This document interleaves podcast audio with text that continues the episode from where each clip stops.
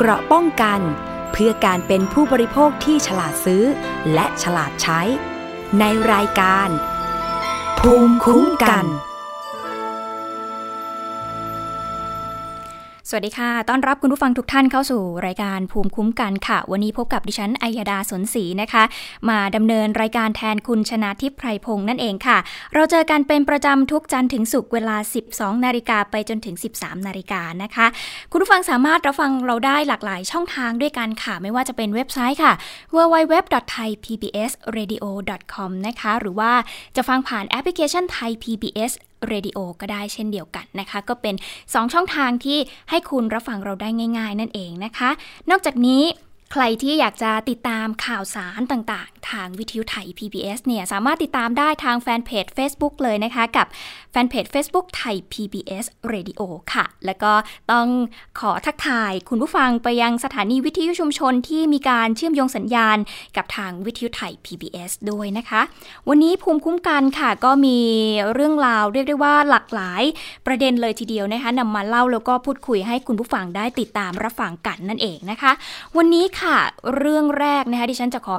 เริ่มต้นกันที่เรื่องของการเรียกร้องสำหรับกลุ่มคนที่ใช้รถจักรยานยนต์นั่นเองนะคะเขาก็มีการเรียกร้องให้สามารถที่จะขึ้นไปใช้สะพานหรือว่าลอดอุโมงค์ได้นั่นเองนะคะซึ่ง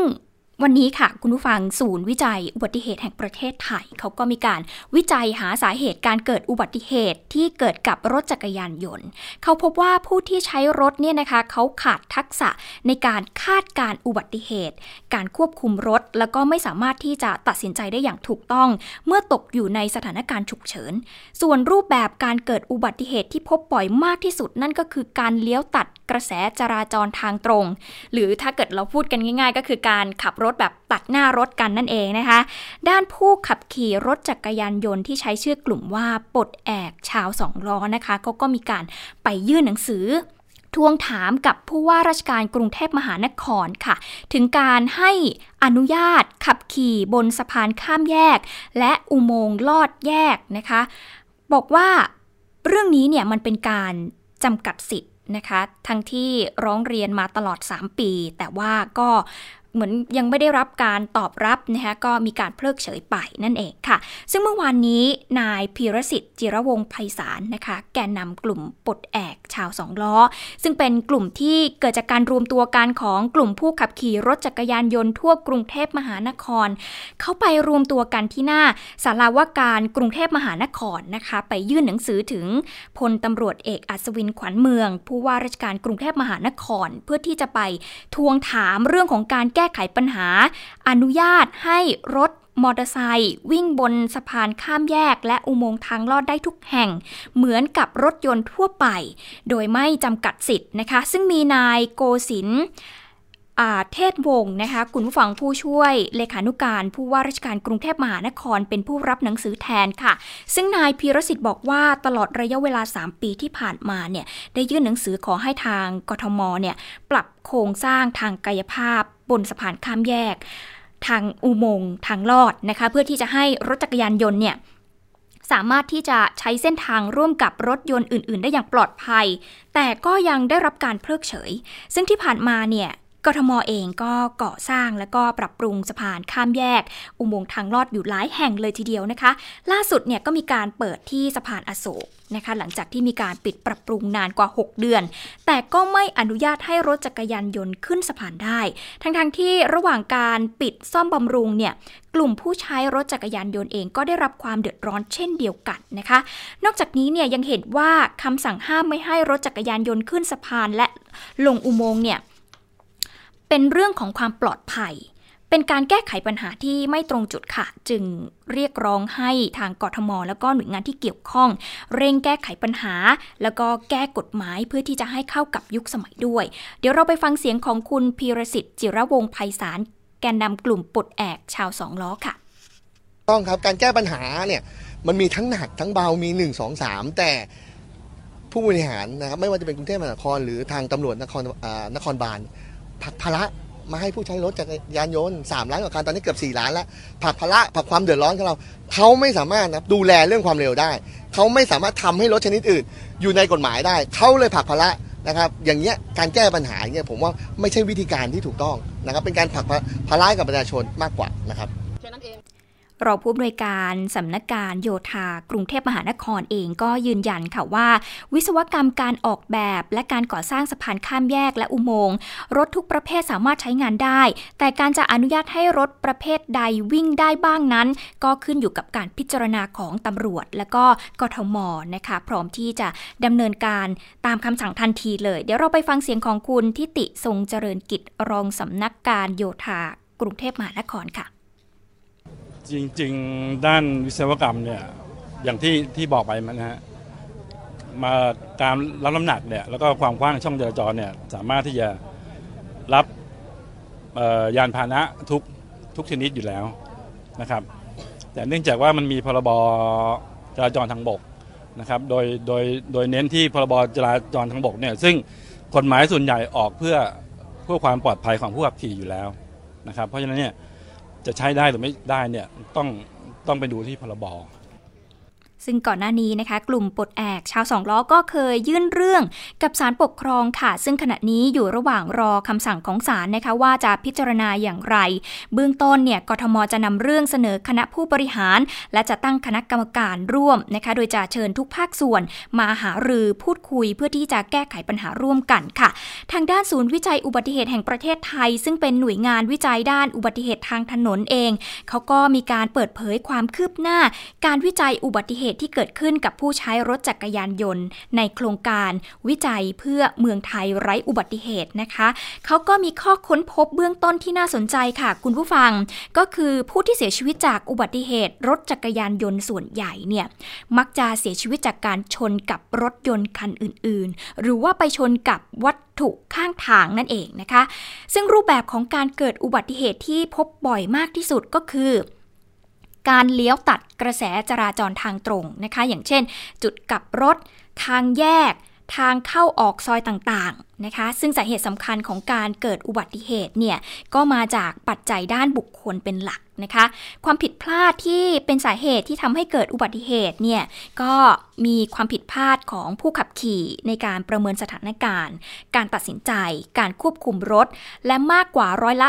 85 ของอุบัติเหตุเนี่ยเกิดขึ้นกับผู้ที่ขับขี่ ไม่ได้ผ่านการฝึกอบรมขับขี่ปลอดภัย แต่ว่าเป็นการเรียนรู้วิธีการขับขี่รถมาจากสมาชิกในครอบครัว เพื่อนหรือว่าไปฝึกขับขี่ด้วยตนเองนั่นเองนะคะ ก็เป็นความผิดพลาดที่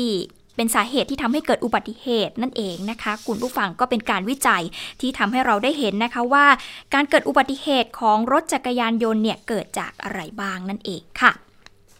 มากันที่เรื่องต่อไปนะคะคุณผู้ฟังจากกรณีที่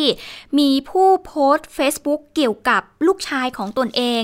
ไปกินอาหารที่ร้านอาหารดังย่านลาดพร้าว แล้วก็มีเศษแก้วปนมาในอาหาร จนได้รับบาดเจ็บในช่องปากนะคะ ก็คือมีเลือดไหลที่ลิ้นนั่นเอง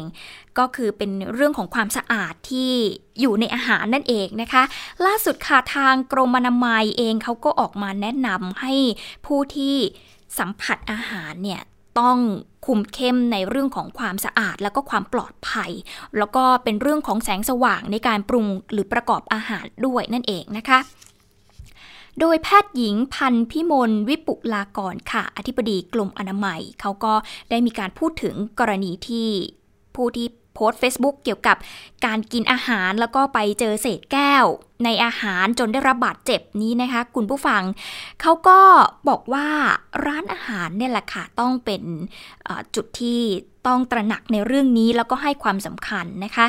สิ่งสำคัญที่ต้องให้ความสำคัญเลยก็คือเรื่องของสถานที่เตรียมปรุง สถานที่จำหน่ายอาหาร แล้วก็สถานที่ล้างภาชนะ สถานที่ต่างๆ เหล่านี้เนี่ย ทางอธิบดีกรมอนามัยก็แนะนำนะคะบอกว่ามันจะต้องมีแสงสว่างที่เพียงพอทำให้ทุกคนเนี่ยสามารถมองเห็นสภาพสิ่งสกรปรกได้ สิ่งปนเปื้อน สีของอาหารที่มันผิดจากธรรมชาติไหมหรือว่ามีสิ่งแปลกปลอมในอาหารหรือเปล่า เพื่อความสะอาดและก็ความปลอดภัยค่ะ เพื่อเป็นการลดอุบัติเหตุที่จะเกิดขึ้นกับผู้บริโภคได้นั่นเองนะคะ ส่วนกระบวนการของการปรุงอาหารเนี่ยไม่ว่าจะเป็นเมนูใด ๆ ก็แล้วแต่นะคะคุณผู้ฟังต้องประกอบให้ถูกต้องตามหลักปฏิบัติที่ดีก็คือ 1. ภาชนะปรุงอาหารเนี่ยต้องสะอาด มีการปกปิดอย่างดีนะคะผู้ที่ประกอบอาหารก็ต้องสวม หน้ากากอนามัยนะคะสวมถุงมือ หรือว่าใส่ผ้ากันเปื้อน ใส่หมวกนะคะคุณผู้ฟัง ผู้ปรุงเองไม่ควรที่จะใช้มือในการหยิบจับอาหารในการปรุงนะคะ ซึ่งเหตุการณ์ดังกล่าวนี้ทางกรมอนามัยเองเขาก็ได้มีการประสานไปยังหน่วยงานที่เกี่ยวข้องของทางกรุงเทพมหานคร ให้ลงไปตรวจสอบข้อเท็จจริง เพื่อที่จะหาสาเหตุจากการที่มีเศษแก้วเนี่ยไปปนเปื้อนในอาหารนะคะ พร้อมให้ร้านอาหารปรับปรุง แล้วก็คุมเข้มเรื่องของการปรุงประกอบอาหารให้ถูกสุขลักษณะมากยิ่งขึ้นซึ่งในส่วนของผู้บริโภคเองนะคะ ก็ควรที่จะสังเกตอาหารของตนเอง ให้มั่นใจว่าอาหารที่เราซื้อมารับประทานเนี่ยมันสะอาด มัน ปลอดภัยก่อนที่เราจะรับประทานเข้าไปนะคะ ถ้าหากพบสิ่งปนเปื้อน หรือว่าสิ่งแปลกปลอมในอาหาร ควรที่จะรีบแจ้งให้กับทางร้าน เพื่อที่จะดำเนินการแก้ไขให้ถูกสุขลักษณะต่อไปนะคะคุณผู้ฟัง ซึ่งลักษณะนี้คุณผู้ฟังค่ะก็พบกันได้บ่อยเหมือนกันเนาะอาจจะไม่ใช่เศษแก้วบางทีเนี่ยดิฉันเองรับประทานอาหารเนาะก็เจอเหมือนเป็นฝอยขัดหม้ออยู่ในข้าวผัดอย่างเงี้ยก็มีนะคะดังนั้น พอเราเจอแบบนี้แล้วเนี่ยเราก็ต้องรีบแจ้งทางร้านเลย เพื่อที่จะให้เขาทำให้ใหม่ก็ได้นะ คุณผู้ฟังหรือว่าอาจจะมีวิธีการแก้ไขปัญหาที่มันนอกเหนือจากนี้นะคะเราก็ต้องบอกเขาไปนะซึ่งนอกจากนี้เขาก็มีการประกาศจากทวงจากทางกระทรวงสาธารณสุขนะคะเรื่องของหลักเกณฑ์ แล้วก็วิธีการจัดการอบรมผู้ประกอบกิจการ และผู้สัมผัสอาหาร พศ 2561 นะคะก็มีการบังคับใช้ตั้งแต่วันที่ 25 เมษายน 2562 2 ค่ะ เขามีการกำหนดให้ผู้ประกอบการกิจการ รวมไปถึงเจ้าของร้านผู้จัดการ ผู้ควบคุมดูแล สถานที่จำหน่ายอาหาร ต้องเข้ารับการอบรม 6 ชั่วโมง แล้วก็ผู้ที่สัมผัสอาหารเนี่ยนะคะ หมายถึงพ่อครัวต่างๆ เนี่ย ผู้ที่จำหน่ายเด็กเสิร์ฟหรือคนที่ล้างภาชนะอุปกรณ์เนี่ย ต้องเข้ารับการอบรม 3 ชั่วโมง เพื่อที่จะให้ความรู้ความเข้าใจ แล้วก็ปฏิบัติงานได้อย่างถูกต้องตามสุขาพิบาลอาหาร ภายใน 2 ปีค่ะ โดยจะต้องอบรมให้แล้วเสร็จภายในวันที่ 16 ธันวาคม 2563 นะคะ จึงได้มีการเชิญชวนให้ทุกท่านเนี่ย ติดต่อขอรับการอบรมได้ที่องค์กรปกครองส่วนท้องถิ่นในเขตพื้นที่ที่เป็นที่ตั้งของร้านอาหารของตนเองนะคะหรือว่าจะเข้ารับการอบรมจากหน่วยงานที่ได้รับความเห็นชอบจากกรมอนามัยก็ได้ แต่ว่าอันนี้ก็ต้องมีค่าใช้จ่ายในเรื่องของการอบรมด้วย อย่างมหาวิทยาลัยเทคโนโลยีสุรนารีค่ะ มหาวิทยาลัยสวนดุสิตบริษัท EWI Concentran and Switch จำกัดนั่นเองนะคะสำหรับร้านอาหารร้านไหนนะคะหรือว่าผู้ประกอบการเด็กเสิร์ฟเองอกุ๊กเองนะคะอยากจะไปรับการอบรมก็สามารถติดต่อไปได้นั่นเองนะคะก็ต่อมาค่ะเป็นเรื่องของข้าวเหนียวนะคะ คุณผู้ฟังช่วงนี้เราก็จะได้เห็นข่าวกันนะคะว่าข้าวเหนียว ตอนนี้คือราคาสูงขึ้นมากนะคุณผู้ฟัง หลายร้านนะคะ ถ้าเกิดใครที่ซื้อทานอยู่แล้วเนาะอย่างดิฉันเองก็ซื้อข้าวเหนียวมาทานนะคะขายตามตลาดห่อละ 5 บาท ถึงแม้ว่าจะไม่มีการขึ้นราคา แต่ว่าดิฉันพบว่ามีการลดจำนวน หรือว่าลดขนาดของห่อข้าวเหนียวลงนะคะ ล่าสุดดิฉันไปกินส้มตำมาค่ะ คุณผู้ฟังปรากฏว่าข้าวเหนียวห่อละ 5 บาทนี่คือแบนมากแล้วก็ได้น้อยมากจนน่าตกใจนะคะ แน่นอนว่าหลายคนน่าจะได้รับผลกระทบที่เกิดขึ้น จากราคาข้าวเหนียวที่มีการปรับเพิ่มขึ้นนะคะ ซึ่งศูนย์วิจัยกสิกรไทยเองก็พบว่ามันมีผลต่อภาระค่าใช้จ่ายด้านอาหารของผู้บริโภค แล้วก็ต้นทุนการผลิตของผู้ประกอบการอาหารด้วยเหมือนกันนะคะ ที่มีข้าวเหนียวเนี่ยเป็นวัตถุดิบ ล่าสุดค่ะทางกระทรวงพาณิชย์ จึงได้มีการจัดโครงการเร่งด่วน ช่วยเหลือประชาชน ในการนำข้าวสารเหนียวบรรจุถุงไปวางขายที่ร้านธงฟ้าทั่วประเทศ โดยราคาข้าวเหนียวเนี่ยนะคะ หรือว่าข้าวสารเหนียวเนี่ยจะถูกกว่าท้องตลาด 10-15 บาทต่อกิโลกรัมนั่นเองค่ะนายจุลิน ลักษณะวิสิทธิ์นะคะ รองนายกรัฐมนตรี และรัฐมนตรีว่าการกระทรวงพาณิชย์เองก็ได้มีการเปิดเผย ถึงความคืบหน้านะคะในการช่วยเหลือผู้บริโภคข้าวเหนียวราคาสูง จากผลผลิตที่ขาดแคลนว่าวันที่ 11 กันยายนนี้นะคะ ทางกลุ่มการค้าภายใน จะดำเนินการกระจายข้าวสารเหนียวบรรจุถุง ราคาถูกไปจำหน่ายที่ร้านธงฟ้าทั่วประเทศ เน้นไปที่ภาคตะวันออกเฉียงเหนือ ภาคเหนือแล้วก็ภาคกลางนะคะ ที่ผู้บริโภครับประทานข้าวเหนียวเป็นหลักนั่นเอง ทางด้านนายวิชัยโภชนกิจนะคะอธิบดีกรมการค้าภายในเองก็บอกว่า ขณะนี้เนี่ยทางกรมก็ได้มีการกำหนดเงื่อนไข ในการวางจำหน่ายข้าวสารเหนียวบรรจุถุงค่ะ โดยเริ่มแรกเนี่ยจะกระจายในร้านธงฟ้าทั่วประเทศ จากนั้นเนี่ยจะนำบางส่วนไปจำหน่ายตามห้างร้านปีกนะคะโดยร้านธงฟ้าเนี่ยอนุญาตให้ประชาชนทั่วไป สามารถเข้ามาซื้อได้นะคะ แต่ว่ากำหนดห้ามเกินคนละ 2 ถุงนะคะ เพื่อที่จะป้องกันการสวมรอย แล้วก็นำไปจำหน่ายต่อค่ะ ส่วน ห้างค้าปลีกนะคะก็จะอนุญาตให้เฉพาะผู้ที่มีบัตรสวัสดิการแห่งรัฐซื้อเท่านั้นค่ะ โดยราคาข้าวสารเหนียวจะถูกกว่าท้องตลาด 10-15 บาทต่อกิโลกรัมนะคะ โดยข้าวเหนียวถุงละ 2 กิโลกรัมเนี่ยจะมีราคาอยู่ที่ 70 บาทต่อถุง และถุง 5 กิโลกรัมเนี่ยจะมีราคา 160 บาทต่อถุงค่ะ ซึ่งค่าเฉลี่ยต่อกิโลกรัมต่อถุงเนี่ยนะคะคุณผู้ฟัง ถุง 5 กิโลเนี่ยจะมีราคาถูกกว่า เพราะมีต้นทุนในการผลิตต่ำกว่า เบื้องต้นนะคะถ้าหากพบว่าผู้ใดไม่ว่าจะเป็นร้านค้าหรือคนทั่วไปที่ซื้อ แล้วมาจำหน่ายต่อ แล้วขายเกินราคาที่ติดเอาไว้หน้าถุงเนี่ยจะมีการดำเนินคดีตามกฎหมายอย่างเข้มงวดด้วยนะคะ ซึ่งก่อนหน้านี้ศูนย์วิจัยกสิกรไทยเองก็มีการเปิดเผยค่ะว่า จากสถานการณ์ราคาข้าวเหนียวที่ขยับสูงขึ้น มันส่งผลกระทบในวงกว้างเลยทีเดียวนะคะ ต่อผู้ประกอบการทั้งห่วงโซ่การผลิตแล้วก็ส่งผ่านผลกระทบดังกล่าวนี้ไปสู่ภาคครัวเรือนด้วย ซึ่งผู้บริโภคข้าวเหนียวเป็นหลักเนี่ยนะคะเขาก็ได้รับผลกระทบเนาะทั้งนี้แม้ว่าข้าวเหนียวจะไม่ใช่อาหารหลักของคนไทยส่วนใหญ่นะคะ แต่กว่า 95%เลยทีเดียวของการผลิตข้าวเหนียวของไทยเนี่ยเป็นการผลิตเพื่อบริโภคภายในประเทศค่ะ ดังนั้นผลกระทบจากการปรับขึ้นของราคาข้าวเหนียวที่เกิดขึ้น มันจึงมีผลกระทบต่อภาระค่าใช้จ่าย ด้านอาหารของผู้บริโภค แล้วก็ต้นทุนการผลิตของผู้ประกอบอาหารด้วยนะคะดังนั้นวันที่ 11 กันยายนนี้นะคะ ใครที่อยากจะไปซื้อข้าวเหนียว ข้าวสารเหนียวในราคาที่ถูกนะคะ ก็สามารถไปซื้อได้ที่ร้านธงฟ้าทั่วประเทศเลยนะคะ ซึ่งเขาก็มีข้อจำกัดอยู่เหมือนกันห้ามเกินคนละ 2 ถุงนั่นเองนะคะอะนี่ก็คือช่วงแรกค่ะ คุณผู้ฟังนำเอาข่าวสารมาเล่าให้คุณผู้ฟังได้ติดตามรับฟังกัน เดี๋ยวช่วงหน้าเราจะมาพูดคุยกันถึง การเลิกใช้ถุงพลาสติกทั่วประเทศกันดีกว่า ตอนนี้มีการพูดคุยกันหลายหน่วยงานเลยทีเดียวนะคะ ถึงแนวทางในการแก้ไขปัญหาขยะพลาสติก รวมไปถึงกรณีเรื่องของการ เป็นพุทธพาณิชย์ที่มีการหลอกขายให้กับคนจีน ประเด็นนี้จะเป็นอย่างไรติดตามในช่วงหน้าค่ะ เกราะป้องกัน เพื่อการเป็นผู้บริโภคที่ฉลาดซื้อ และฉลาดใช้ ในรายการ ภูมิคุ้มกัน วันนี้การดูข่าวของคุณจะไม่ใช่แค่ในทีวี ไทย PBS ให้คุณดูข่าวได้หลากหลายช่องทางถูกน้ำท่วมเต็มพื้นที่ เว็บไซต์ www.thaipbs.or.th/news Facebook Thai PBS News Twitter @thaipbsnews YouTube Thai PBS News ไหลล้นทะลักเข้ามานะกดติดสนันในการข่าวพร้อมๆกับหน้าจอไร้ขีดจำกัดเรื่องเวลา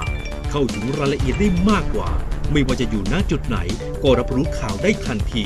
ดูสดและดูย้อนหลังได้ทุกที่ กับ 4 ช่องทางใหม่ข่าวไทย PBS ข่าวออนไลน์ ชับไว้ในมือคุณ มากกว่าด้วยเวลาข่าวที่มากขึ้น จะพัดพาเอาฝุ่นออกไปได้ครับ มากกว่าให้คุณทันในทุกสถานการณ์ ตามที่กฎหมายดังกล่าวกำหนดเอาไว้ มากกว่ากับเนื้อหาเที่ยงตรงรอบด้านนำมาใช้ในคดีเมาแล้วขับ มากกว่า ในทุกทางออกของสังคม ป้องกันไม่ให้ปัญหาเกิดขึ้น มากกว่ากับข่าวรอบวันในทุกมิติ เครนก่อสร้างเกิดอุบัติเหตุขึ้น มากกว่าด้วยการวิเคราะห์ที่ตรงจุด ความพยายามของภาครัฐที่จะแก้ปัญหา และมากกว่ากับทีมข่าวมืออาชีพ ข่าวไทย PBS ให้คุณได้มากกว่า สบัดจินตนาการ สนุกกับเสียง เสริมสร้างความรู้ในรายการเสียงสนุก ทุกวันจันทร์ถึงวันศุกร์เวลา 16 นาฬิกาถึง 17 นาฬิกา ทางไทย PBS ดิจิตอล Radio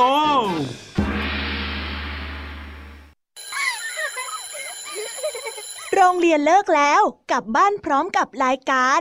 Kids Hours โดยวัญญาชยโย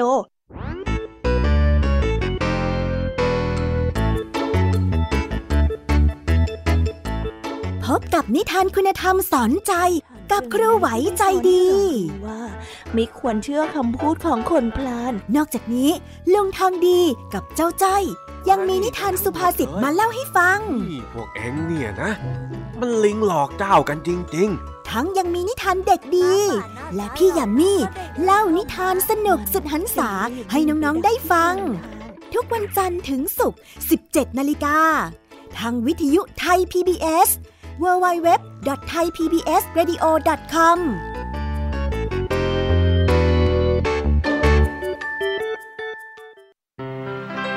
เกราะป้องกัน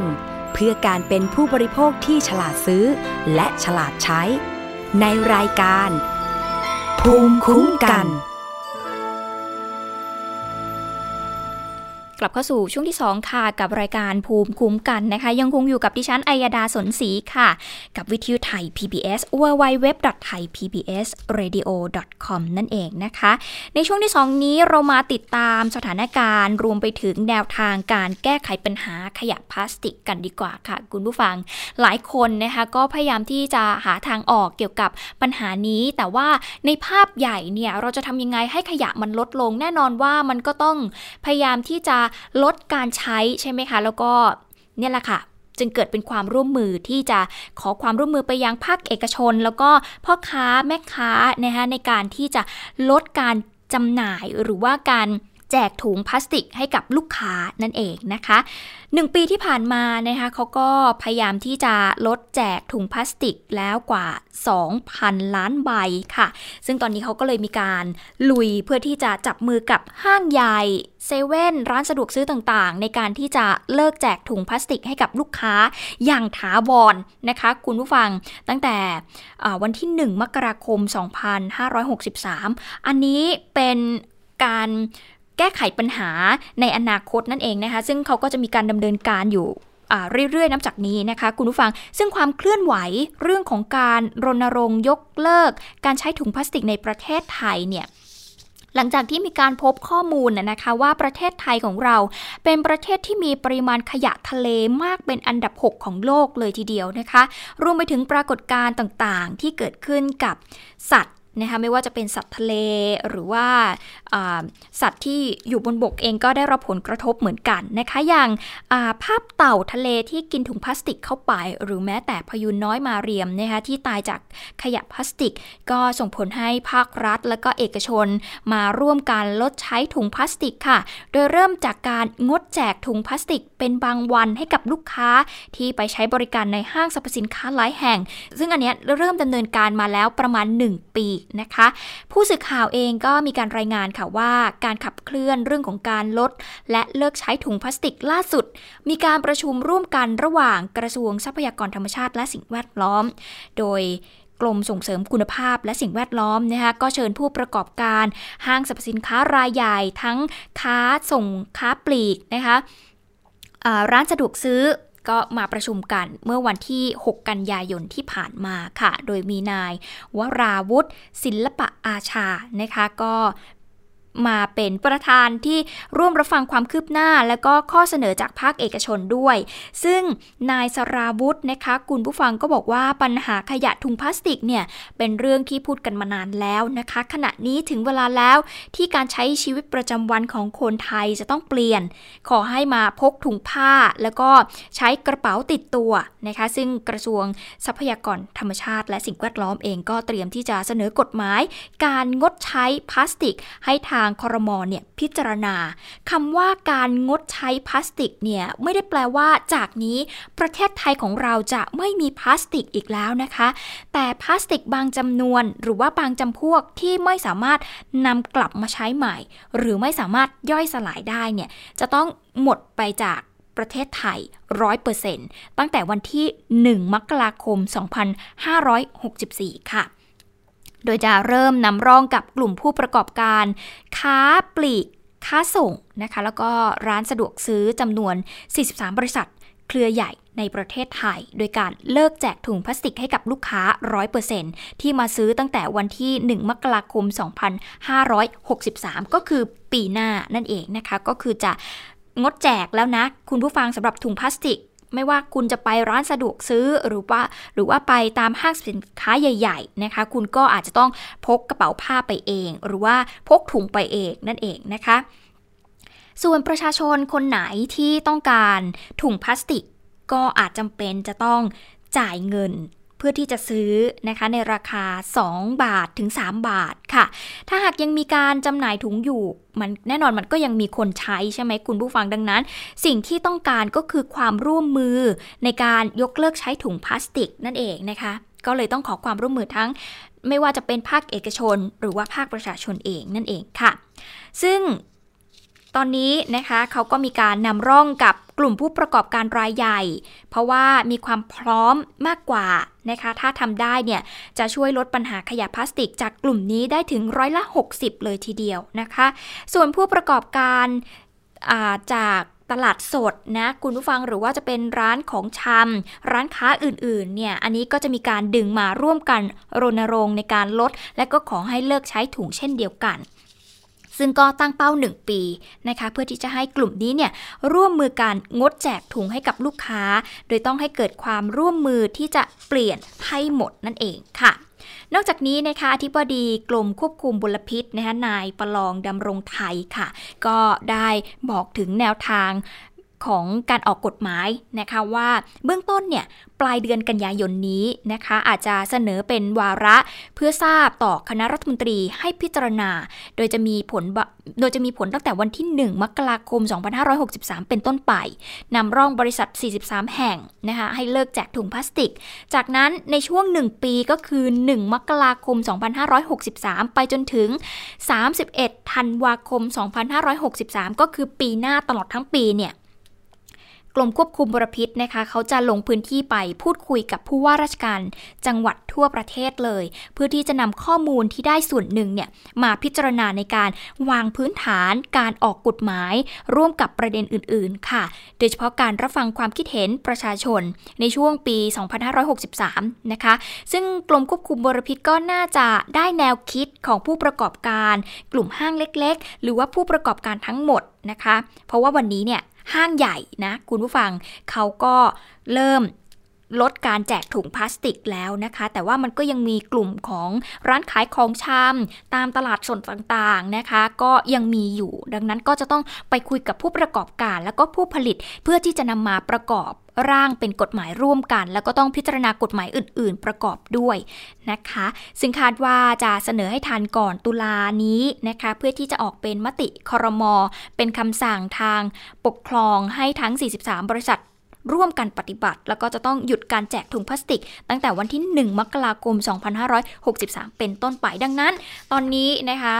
เราในฐานะผู้บริโภคนะคะ ในฐานะลูกค้าเองเนี่ยก็ต้องเตรียมตัวเหมือนกันนะคะ คุณผู้ฟังอย่างที่บอกไปมันต้องมีความร่วมมือทั้งสองฝ่ายนะ คุณผู้ฟังทางภาคเอกชนเอง ทั้งภาคประชาชนเองก็จะต้องมาร่วมกันนะ ในเมื่อภาคเอกชนเริ่มที่จะลดการแจกและ เราในฐานะประชาชนเองก็ต้องทำหน้าที่ของเราอย่างเช่นการพกถุงผ้านะคะก็เป็นการแก้ไขปัญหาได้เนาะแล้วก็ถ้าเกิดมีถุงที่คุณเหลือจากการใช้อยู่แล้วเอามาใช้ใหม่ก็สามารถทำได้เช่นเดียวกันนั่นเองค่ะ มากันที่เรื่องต่อไปดีกว่าคุณผู้ฟังเป็นประเด็นที่มีการตั้งข้อสังเกตจากสมาคมมักคุเทศอาชีพแห่งประเทศไทยนะคะว่า มีผู้นำเที่ยวที่ไม่ได้ขึ้นทะเบียนมักคุเทศกับกระทรวงท่องเที่ยวและกีฬา ร่วมกับบริษัทนำเที่ยวที่มีชาวต่างชาติเป็นเจ้าของเนี่ยหลอกลวงให้นักท่องเที่ยวชาวต่างชาติ โดยเฉพาะชาวจีนนะคะเข้าไปซื้อเครื่องรางของขลัง ราคาแพงตามวัดต่างๆ ในจังหวัดชนบุรี อันนี้มันจริงหรือเปล่านี่ก็เป็นการตั้งข้อสังเกตนะคะ เพราะว่าเกงนะคะว่าจะเกิดความเสียหายกับภาพลักษณ์ของการท่องเที่ยวของประเทศไทย วันนี้เราจะไปติดตามประเด็นนี้กับคุณสุพัชชาอินทรริศลงพื้นที่ไปตรวจสอบเรื่องนี้ค่ะ อาคารสีแดงภายในวัดแห่งหนึ่งย่านพัทยาจังหวัดชนบุรีกำลังถูกตั้งข้อสงสัยจากคนในพื้นที่ สถานที่แห่งนี้กำลังถูกใช้เป็นแหล่งช่อโกงนักท่องเที่ยวต่างชาติหรือไม่ เพราะมีการนำพระ เครื่องรางของครั้งทั้งหลวงปู่ทวด พระสมเด็จวัดระฆัง ขุนแผน ซึ่งอ้างว่าเลี่ยมทองคำแท้มาจำหน่ายในราคาที่สูง ตั้งแต่ 7,000 ถึง 40,000 บาทต่อชิ้น ภายในอาคารมีการจัดแบ่งพื้นที่ให้กับนักท่องเที่ยวต่างชาติ โดยเฉพาะชาวจีนที่เดินทางมากับคณะทัวร์ได้ทำบุญ จุดแรกมีการจำหน่ายดอกไม้พลาสติก พร้อมทูบราคาชุดละ 20 บาท เพื่อใช้บูชารูปหล่อของเทพตามความเชื่อ ถัดมามีภาพถ่ายของดารา และผู้มีชื่อเสียงของไทย สวมเครื่องรางของครั้งประดับไว้ตามผนัง โดยมีผู้นำเที่ยว ซึ่งสามารถสื่อสารภาษาจีนได้ ชักชวนให้นักท่องเที่ยวซื้อเครื่องรางของครั้งเหล่านั้นในราคาที่สูง โดยอ้างว่ามีไว้ในครอบครองแล้วจะแคล้วคลาดปลอดภัย มจริงเนี่ยพระเนี่ยเขาเขาขายมาเนี่ย มันอยู่เศรัทธาของคนเขาจะซื้อ เราไม่ได้บังคับเขาไม่ได้บังคับเขาจะซื้อไม่ซื้อเรื่องเขาพฤติกรรมเช่นนี้ไม่ได้เกิดขึ้นเพียงวัดเดียว แต่เฉพาะชนบุรีจังหวัดเดียวมีมากถึง 17 วัด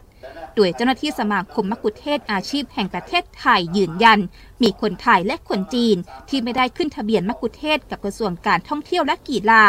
ทำงานให้กับบริษัทนำเที่ยวจีนที่เปิดกิจการในไทย เป็นผู้นำคณะทัวร์ชาวจีนเข้ามาภายในวัด ก่อนจะชักชวนให้ซื้อเครื่องรางของครั้งหลายวัดมีการใช้กลุ่มคน ซึ่งเป็นแรงงานเถื่อนต่างด้าว อ้างตัวเป็นสินแสนะเข้ามาดูดวงจะจริงเท็จเช่นไรเนี่ยไม่รู้ละก็ดูว่าเป็นจะเป็นโรคนู้นโรคนี้โรคนั้น นะแล้วก็มีการประกบกัน1ต่อ1หรือ 2ต่อ1เพื่อให้ความกดดันกับนักท่องเที่ยว แล้วก็ถ้าไม่เช่าเนี่ยก็อาจจะมีการคือไม่เชิงสาบแช่งหรอกแต่ทำพูดจาในทำนองที่ทำให้นักท่องเที่ยวเนี่ยไม่สบายใจตำรวจอยู่ระหว่างตรวจสอบพฤติกรรมของผู้ที่ทำหน้าที่นำคณะทัวร์เข้ามาในวัด ว่าเข้าข่ายหลอกลวงหรือช่อโกงนักท่องเที่ยวหรือไม่ เพราะขณะนี้วัดต่างๆ ในจังหวัดชนบุรี มีนักท่องเที่ยว โดยเฉพาะคณะทัวร์ชาวจีนเข้าไปเที่ยวชมมากกว่า 10,000 คนต่อวัน คนต่างชาติเนี่ยที่เข้ามาเป็นบัตรหน้าที่ทำเป็นไกด์นะฮะแล้วก็ไม่ได้รับอนุญาตนะไม่ได้จดไม่ได้ขึ้นทะเบียนไม่รับอนุญาตจากกระทรวงการท่องเที่ยวเนี่ยนะฮะก็ถือว่าจะเป็นไกด์ที่ไม่ถูกต้องตามกฎหมาย คือประกอบอาชีพโดยไม่รับอนุญาต ที่ผ่านมามีการจับกลุ่มผู้นำเที่ยวที่ไม่ได้ขึ้นทะเบียนมะกุฎเทศได้บ่อยครั้ง มีทั้งชาวไทยและชาวต่างชาติ แต่ยังไม่มีความชัดเจนว่าเข้าไปเกี่ยวข้องกับการหลอกลวงนักท่องเที่ยว ให้เข้าไปซื้อเครื่องรางของขลังในวัดหรือไม่ ส่วนการให้บริษัทเอกชนเช่าพื้นที่วัดจำหน่ายเครื่องรางของขลัง เป็นเรื่องของการใช้ประโยชน์พื้นที่ของวัด แต่ต้องทำตามข้อกำหนดของมหาเถรสมาคม ซึ่งสำนักงานพระพุทธศาสนาแห่งชาติต้องตรวจสอบ สุพัชชาอินทรลิตไทย PBS รายงาน ปัญหาการเล่นพนันในภาคเหนือเกิดขึ้นในหลายชุมชนค่ะ แต่ที่ตำบลชมพูอำเภอสารพี จังหวัดเชียงใหม่ ที่นั่นประสบความสำเร็จในการเลิกพนันในงานประเพณีนะคะ ขณะที่ชาวบ้านหลายคนที่เคยเป็นนักพนัน ยืนยันว่าการพนันส่งผลเสียต่อทั้งตัวเองและก็ครอบครัว วันนี้เรามีรายงานมาให้ได้ติดตามรับฟังกันค่ะ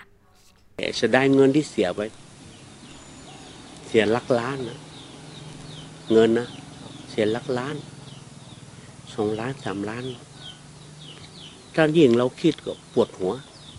ทุกวันนี้กินยากินยาส่วนปรุงนะใครเครียด อยากได้เงินที่เราเสียไป อยากที่ดินที่เราขายไป อยากได้คืนชายชาวตำบลชมพูอำเภอสารพีจังหวัดเชียงใหม่ สะท้อนความสูญเสียของทรัพย์สิน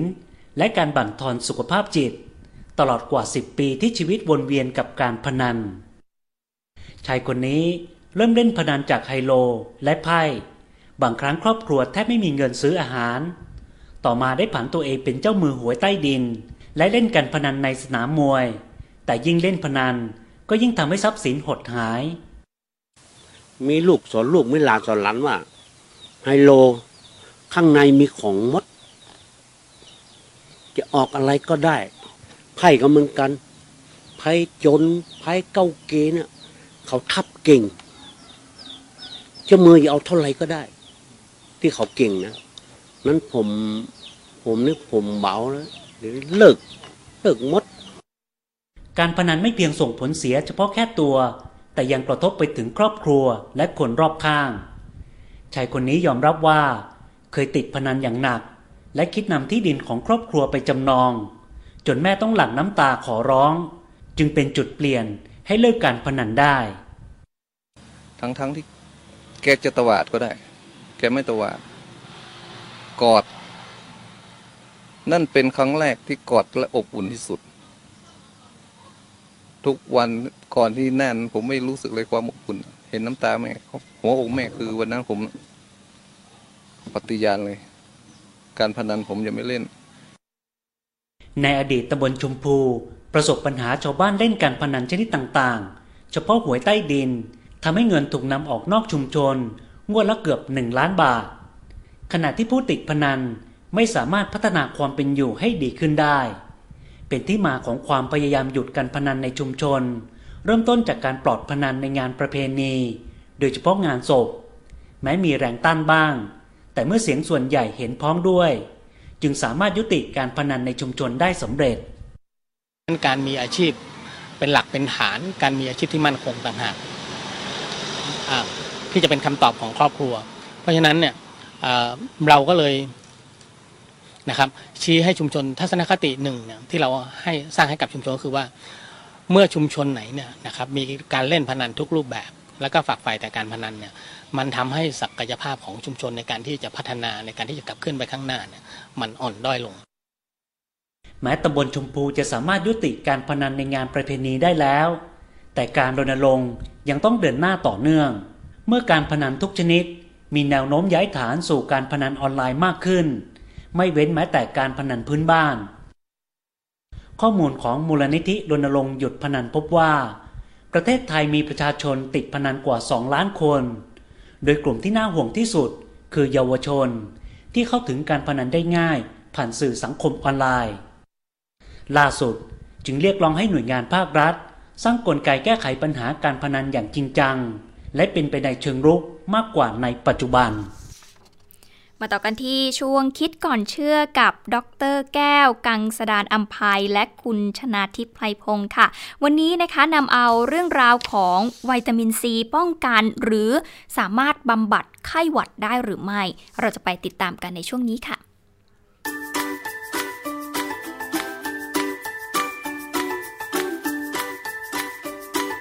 ช่วงคิดก่อนเชื่อ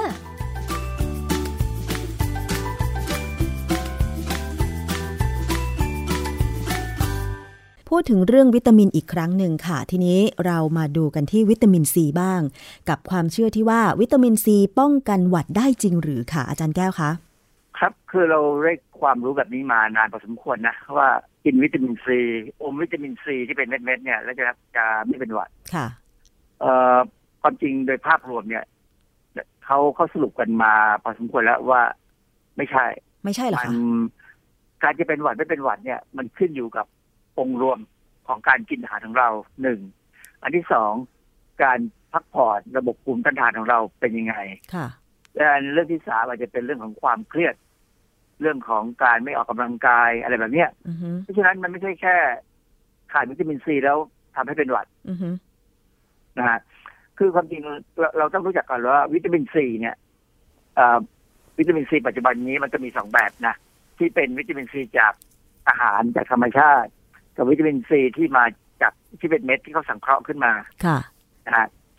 เอ่อวิตามินซีเนี่ยคุณสมบัติเป็นสารต้านอนุมูลอิสระ แต่ว่าการเป็นสารต้านอนุมูลอิสระของวิตามินซีเนี่ยต่างจากวิตามินเอต่างจากวิตามินอีเพราะว่าวิตามินเอวิตามินอีเนี่ยมันเป็นวิตามินที่ละลายในไขมันค่ะ ดังนั้นเนี่ยพอมันเข้าไปในเซลล์ของร่างกายเราเนี่ย มันจะไปอยู่ที่ผนังเซลล์ซึ่งเป็นไขมัน ก็ส่วนใหญ่ที่องค์ประกอบเป็นไขมันเยอะมากเลยค่ะ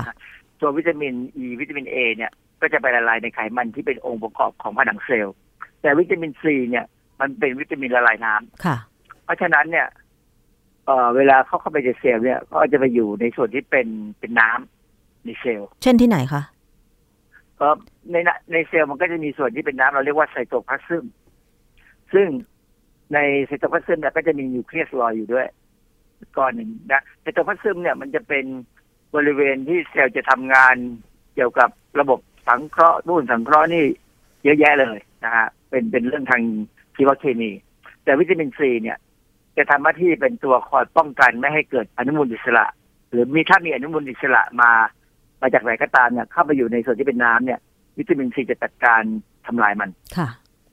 นะดังนั้นเนี่ยเขาก็บอกว่าวิตามินซีเนี่ยทำให้ร่างกายแข็งแรงสุขภาพดี นะช่วยทำให้กระดูกกล้ามเนื้อหลอดเลือดแข็งแรงแต่จริงๆแล้วตัววิตามินซีเนี่ย หลักหน้าที่หลักจริงๆก็คือการสร้างคอลลาเจน อืมเหรอคะคือเวลาเวลาร่างกายจะจะสร้างโปรตีนตัวนี้ขึ้นมาเนี่ยนะก็จะสร้างขึ้นมาโดยเซลล์อะนะฮะแต่จะสร้างขึ้นมา ระหว่างที่สร้างเนี่ย มันจะมีส่วนตอนช่วงแรก ๆ เนี่ย จะยังไม่เป็นคอลลาเจนค่ะนะจะยังไม่เป็นคอลลาเจนแต่จะมีการปรับ ปรับปรุงให้เป็นคอลลาเจนโดยใช้ระบบเอนไซม์ชุดหนึ่ง ซึ่งเอนไซม์ตัวเนี้ยจะต้องใช้วิตามินซีเป็นโคเอนไซม์เป็นตัวช่วย ค่ะ นะเพราะฉะนั้นเราจึงรู้ว่ามีข้อมูลกันว่า ถ้าเรากินอาหารขาดวิตามินซีนะ เช่นคนที่ออกไปในทะเลสมัยโบราณเนี่ย ที่พอพอออกไปในทะเลนานๆแล้วไม่มีผักผักผลไม้กินเนี่ยค่ะเออ ก็จะเป็นโรคอะไรห วัด แล้วก็ปิดแล้วก็เปิดจำได้ว่าแล้วก็อ๋อปิดแล้วก็เปิดดิฉันไปนึกถึงคือเลือดออกดิฉันไปนึกถึงเอ่อปากนกกระจอก ไม่อ๋ใช่ออันนั้นนะมันจะนั่นวิตามิน B2 ไรโบฟลาวินอ๋อค่ะนะไรโบฟลาวินก็อยู่ในพวกธัญพืชอยู่ในเมล็ดพืชอะไรพวกเนี้ยนะค่ะเนี่ยเอ่อพอเป็นโรคเอ่อ คนที่ไปที่ขาดวิตามินซีนานๆเนี่ยจะเป็นโรคแล้วก็ปิดแล้วก็เปิดคือเลือดออกตามไรฟันอืมเหตุที่เลือดมันออกตามไรฟันเนี่ยเพราะเส้นเลือดฝอยตรงไรฟันเนี่ยมันแตกตรงเหงือกเนี่ยมันแตกเหรอคะเหตุผลที่เส้นเลือดฝอยมันแตกก็เพราะว่าเส้นเลือดฝอยเนี่ยองค์ประกอบหลักของมันจะคือคอลลาเจนค่ะมีคอลลาเจนด้วยและตามเหงือกก็มีคอลลาเจนเยอะแยะไปหมดเหงือกเราเนี่ยเป็นคอลลาเจนชั้นดีเลยนะค่ะถ้าใครจะกินเหงือกใครก็กินคอลลาเจนอย่างนั้นแหละไม่เอามั้งค่ะทีนี้เพราะฉะนั้นพอเราขาดวิตามินซีเนี่ยค อลลาเจนมันมีการสูญสลายไปตลอดเวลาอืมเราต้องสร้างทดแทนนะพอทดแทนขึ้นมาแล้ว ถ้าพอมันมีวิตามินซีมันก็สร้างทดแทนไม่ได้คอลลาเจนมันก็เก่าเก่าเก่าไปค่ะก็ถึงวันหนึ่งมันก็หมดสภาพ ไอ้เส้นเลือดฝอยที่มาเลี้ยงมันก็มีคอลลาเจนด้วยมันก็แตกไปอะไรอย่างนี้นะค่ะเลือดก็ออกตามไรฟัน เพราะฉะนั้นคนที่มีอาการแบบเนี้ยพอได้วิตามินซีเข้าไป ก็จะหายค่ะ เราก็เรียนมาแค่รู้ว่าเอ่อถ้า เนื้อมีเลือดออกตามไรฟันตามเหงือกเนี่ยก็ให้กินวิตามินซีโดยไม่ไม่ได้บอกว่าเหตุผลคืออะไร ค่ะ เพราะว่าสมัยก่อนเราคงไม่รู้เหตุผลมั้งใช่แต่ตอนหลังเนี่ยเวลาผมสอนหนังสือเด็กเนี่ยผมจะสอนให้ถึงถึงแกะกลืนแก่นของมันเลยว่า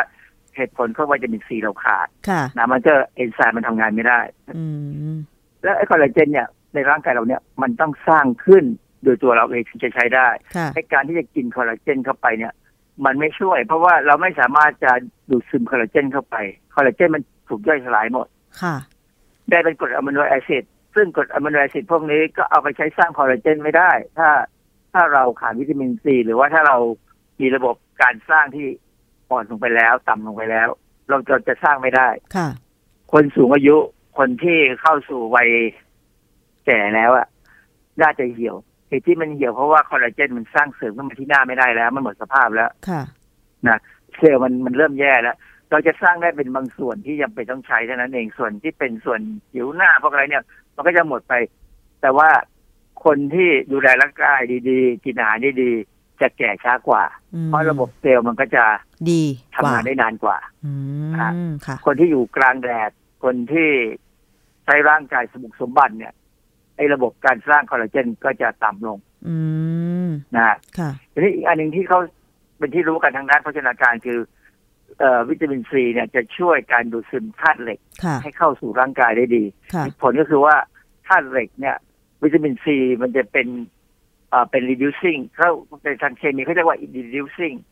เหล็กมันเป็นเป็นตัวที่ถูกออกซิไดซ์เพราะฉะนั้นเหล็กเนี่ยจะต้องถูก reduce ให้อยู่ในรูป ที่ดูดซึมได้ค่ะ คือเหล็กเนี่ยอยู่ๆเราไปกินมันเนี่ย ถ้ามันอยู่ในในรูปที่ดูดซึมไม่ได้ก็ก็ไม่ได้มีประโยชน์นะค่ะ เพราะฉะนั้น เวลาเหล็กที่เขาจะเอามาเสริมนี่เป็นยาเม็ดเหล็กเนี่ยเขาจะเสริมให้คนเนี่ยเขาจะผสมวิตามินซีด้วยอ๋อเพื่อให้มันไปช่วยทำให้เหล็กได้ดูดซึมได้ดี มีสิ่งหนึ่งที่คนเข้าใจกันผิดว่าผลไม้เปรี้ยวๆเนี่ยจะมีวิตามินซีสูง อย่างเช่นมะนาวเออ หรือสวรสอาจารย์ ไม่ใช่เลย คือผลไม้ที่มันเปรี้ยวเนี่ยมันไม่ได้เปรี้ยวด้วยวิตามินซีนะฮะเหรอคะมันเปรี้ยวเพราะกรดซิตริก หรือกรดมะนาวอ้าวเหรอ ส่วนวิตามินซีเนี่ยขมเหรอรสชาติมันจริงๆอะตัวมันเองอะค่อนข้างขม แต่ว่าส้มล่ะอาจารย์เขาบอกมีวิตามินซีสูง ส้มก็ไม่ได้ขมเท่าไหร่นะก็ไม่ได้ขมเท่าไหร่เพราะมันไม่ได้มีสูงมากนะอ๋อแล้วอะไรที่มีสูงคืออะที่คะ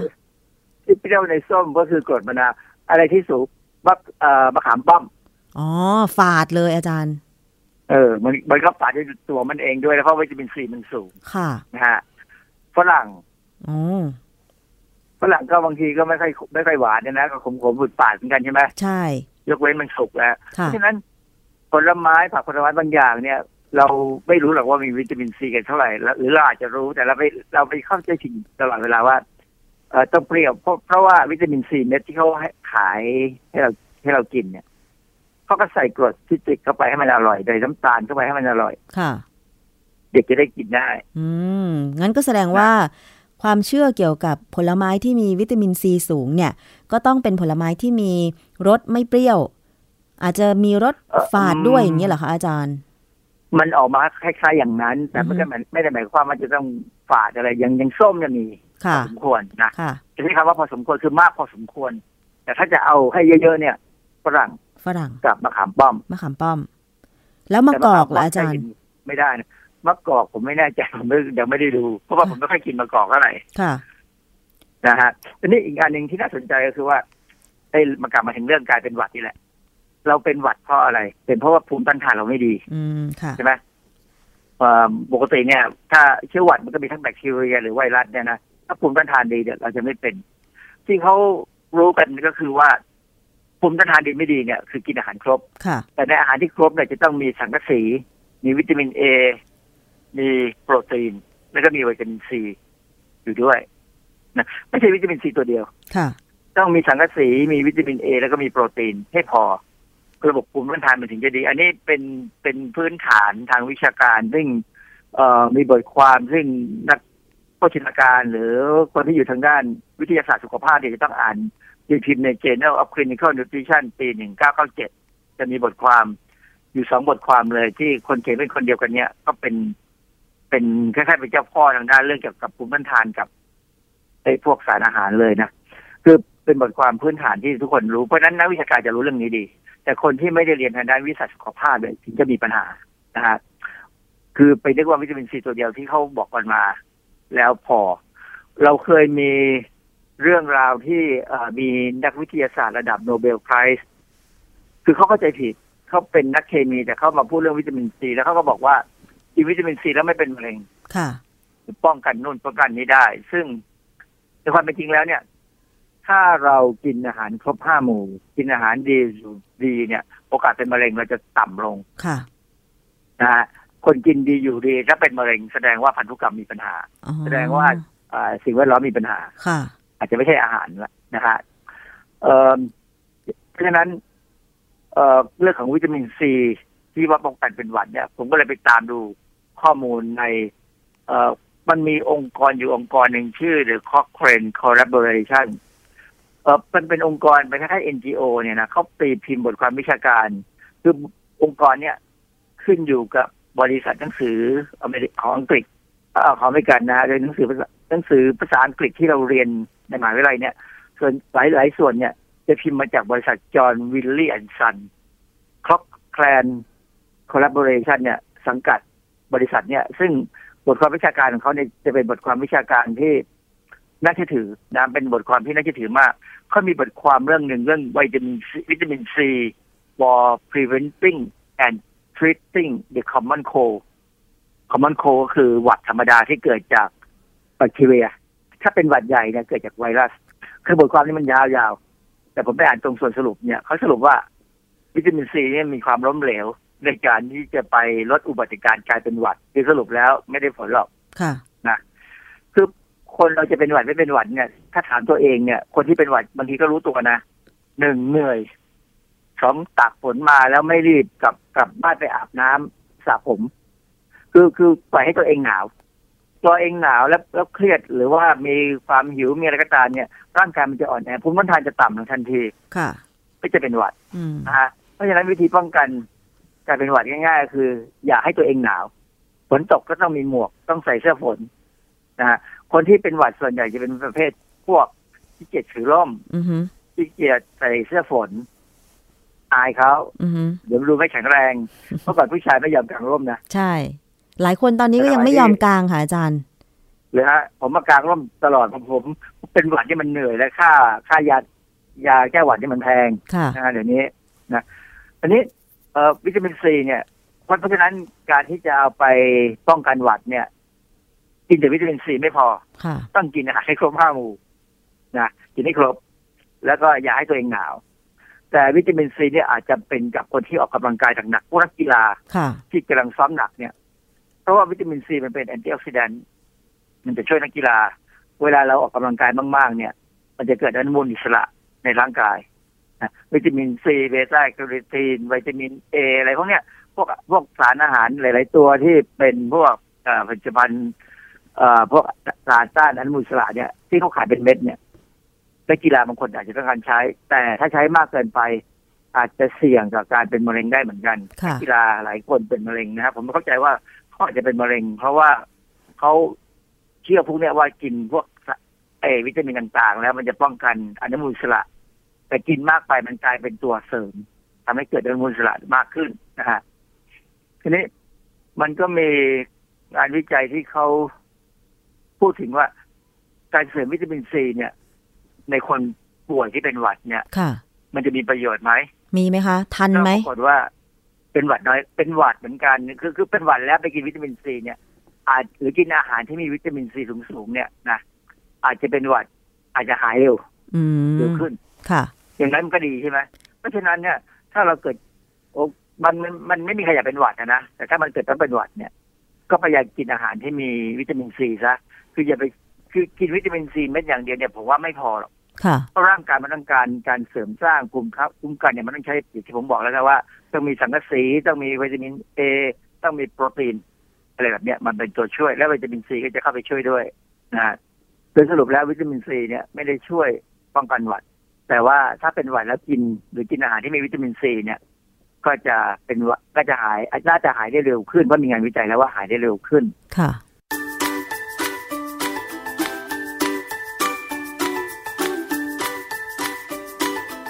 วง คิดก่อนเชื่อ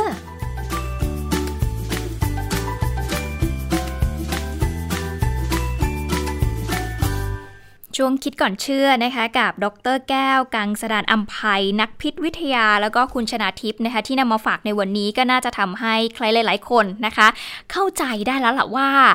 วิตามินซีที่ เราเข้าใจว่าจะช่วยป้องกันหรือว่าช่วยบำบัดไข้หวัดได้เนี่ยมันอาจจะไม่จริงซะทีเดียวนะคะ คุณผู้ฟังตอนเด็กๆเนี่ยมีความเชื่อแบบนี้จริง ๆ นะ เพราะว่าคุณแม่เองก็เป็นคนหนึ่งที่ชอบซื้อวิตามินซีที่เป็นเป็นเม็ดเล็ก ๆ เอามาให้เด็ก ๆ ทานใช่ไหมคะ แล้วก็บอกว่ากินไปกินทุกวันลูกจะได้ป้องกันไข้หวัดได้ เวลาเป็นหวัดจะได้อ่าไม่เป็นหนักอะไรอย่างเงี้ยเราก็กินแต่ที่เรากินก็เพราะว่ามันอร่อยนะอาจจะไม่ได้เกี่ยวกับว่าเออเป็นหวัดหรือไม่เป็นหวัดนะแต่แต่วันนี้ค่ะเราได้มาเข้าใจมากขึ้นว่าวิตามินซีบางทีก็